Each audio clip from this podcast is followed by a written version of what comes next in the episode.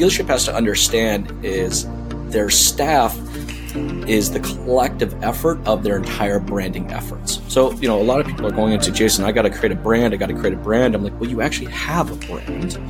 Okay. And if I was creating a new dealership and hiring a new staff, what I'm looking at is kind of go back to that whole Moneyball type approach is that what I'm going to buy are these little individual brands. So I'm not necessarily right. hiring on their ability to sell because I can teach them to sell. You know what I mean? I think what I do is, mm-hmm. is now I'm hiring people based on their branding efforts and how well are they able to demand an audience and create an audience. Because at the end of the day, based right. on my manufacturer, before example, I was a Mitsubishi dealership, right? I mean, you gotta understand the amount of people that are actively in market looking for a Mitsubishi, not very large. So what? What? You know, so so if, so if I wanted to hit my targets, I had to create an audience I had to develop an audience. So, you know, if, right. if I'm the only individual in the dealership that's responsible to, for creating that audience, gosh, that's a lot of that's a lot of weight on my shoulders. So I would look at the salespeople mm-hmm. and I'd be hiring them based on their brands and their ability to create and maintain and develop out an audience. I remember when I first started in this business years and years and years ago. Um, remember a salesperson telling me a story that they had received a $10,000 signing bonus to leave one dealership and come work for this dealership because based on his sales skills wow. and abilities and so on and so forth, right?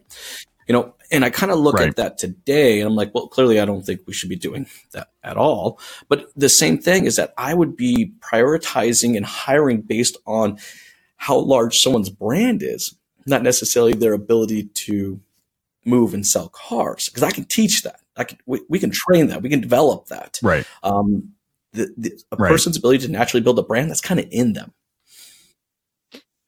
How do you assess that? How, like if, if I'm you know a general manager, I'm looking to hire. Eh, which totally makes sense, by the way. I mean, I, I don't know. Like we use so many sports analogies in business. It's funny that it hasn't that this concept of Moneyball hasn't sunk in deeper for me yet. Where it's like, you, you know, you need to hire yeah players of the game. You're not like everybody's kind of cracks me up. Everybody's resume says excellent interpersonal and communications.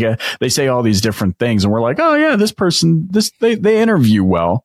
But how do you assess what kind of player of the game and that's the are? cool part when we're taking looking, where we're looking at, you know, buying a brand because that's what we're doing. We're buying them as a brand is that we can assess how effective the brand is. You know, how effective are they at creating their content out their personal brand? We can take a look at their Instagram accounts. We can take a look at their, if they have YouTube, their Facebook accounts, um, all their social media efforts, LinkedIn and so on and so forth. Their effort to be able to engage in those channels will help us kind of determine on how they'll be able to help and support the branding efforts at the dealership if we decide to bring them on. Right. This is also interesting because I I think you know you mentioned earlier it's it's 2019 for crying out loud. How many dealerships are still blocking social media and YouTube and all of these different things from from the team not and in so doing creating a massive bottleneck in their ability to leverage all of mm-hmm, these mm-hmm. micro brands. Um, so okay, so you you assess them. You, you're I, I, like how you're putting this right. Like you're hiring you are you are what are you saying? You're hiring brands. You're or not not yeah. hiring. You're you're paying for for these people's these people's brands. And so this is really interesting because so often it's the it's the opposite way, right? It's sure. let's look at their sales abilities. Oh, they have past sales experience, or of course, look at the turnover in in our industry where it's like, oh, but they they've worked at three other dealerships. Let's disregard the fact that they've never held a job for more than a year um, but they've they've at least worked at a couple of other dealerships. So let's look at that first. But I like what you're saying. Like, no, let's look at one's ability to amplify a message. Yeah, exactly. Right. I mean, because think that's, I mean, especially out here. I mean, I, within a 45 minute drive of where I'm sitting right now, mm-hmm. there are 30 Nissan dealerships. 30. That's insane. Right right? If a consumer doesn't have, I mean, if the only story they have to go off is the story of price, which every single one of them out there is pushing, right? Right? Then what? I mean, look, it's the same car. It's the same payment. It's the same everything. There, there has to be something that differentiates these dealerships. And I believe it's the collective effort of those individual brands within the dealership that will do so.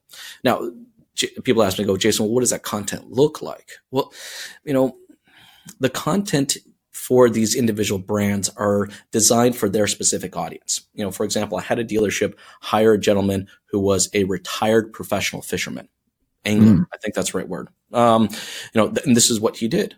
Well, the dealership being kind of you know an up north country type dealership as well decided to start creating a a piece where every single week he'd come on giving advice to other fishermen uh, and, and, not advice about cars but just advice about you know the type of lures and great places to go fishing stuff like that and that brand started to build out but that brand was associated with the dealership yeah so they that dealership's underneath that dealership's umbrella had this this brand and started to build up more brands from it. So they were creating an audience. They were still targeting audience that were already in market for their product, yes, but they were creating an audience that was never even considering them in the first place. But they did so by developing out these salespeople's brands.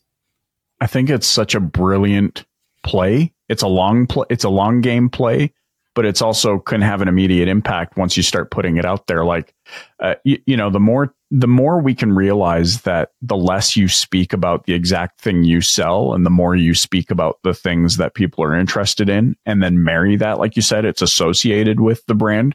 The more that happens, the more we win because, um, you know, like you're saying right now, what I'm taking from this is people aren't purchasing just because of price or just because of the vehicle because all 30 of those dealerships are selling the exact same thing with the exact same incentives with the exact same options at the same price but they are they are going to do business people purchase vehicles from other people they both like and trust and the sooner you can get on their side the better 100%. You know, I understand as consumers, we, we buy stories before we buy products. You know, I, have used this analogy before, but it's one of my favorite ones is, and I'm sure you get the same thing too. When you go to a dinner party and they find out you're in the automotive industry, don't they love to share the story about when they bought their car? well, let me tell you. um, yeah, I bought a car once. Yeah, no, it never happens. Yeah, exactly. Right. But, but the funny thing yep. is that the story that they tell me is never the story of um, I bought the two hundred and fifty dollar biweekly car. right? I'm the one guy that actually got approved for 0.9%. Yeah. So what kind of car did you get? I got the $250 biweekly one. Yeah. Well, how's that going for you?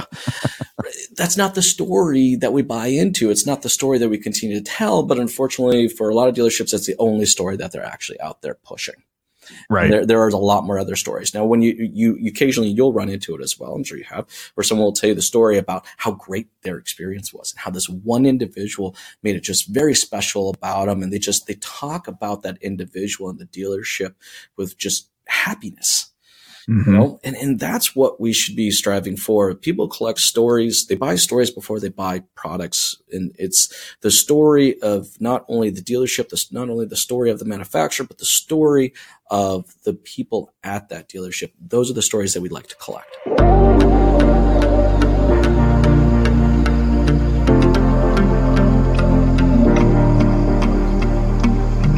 Congratulations. You made it to the end of this little nugget of an episode of the Dealer Playbook podcast. Now, if you want to listen to the full episode, head on over to thedealerplaybook.com. And of course, don't forget to subscribe to the show using your favorite podcast player. That way, you can get notified every time a new episode goes live. You can also stay up to date with everything DPB by connecting with me over on the Facebook page. All you have to do is search for the Dealer Playbook and then click like or follow. And then, of course, I'd love if you connect with me over on LinkedIn by searching for my name, Michael Cirillo. Now, stay tuned because in another couple of days, I'm going to hit you with another full episode of the Dealer Playbook podcast.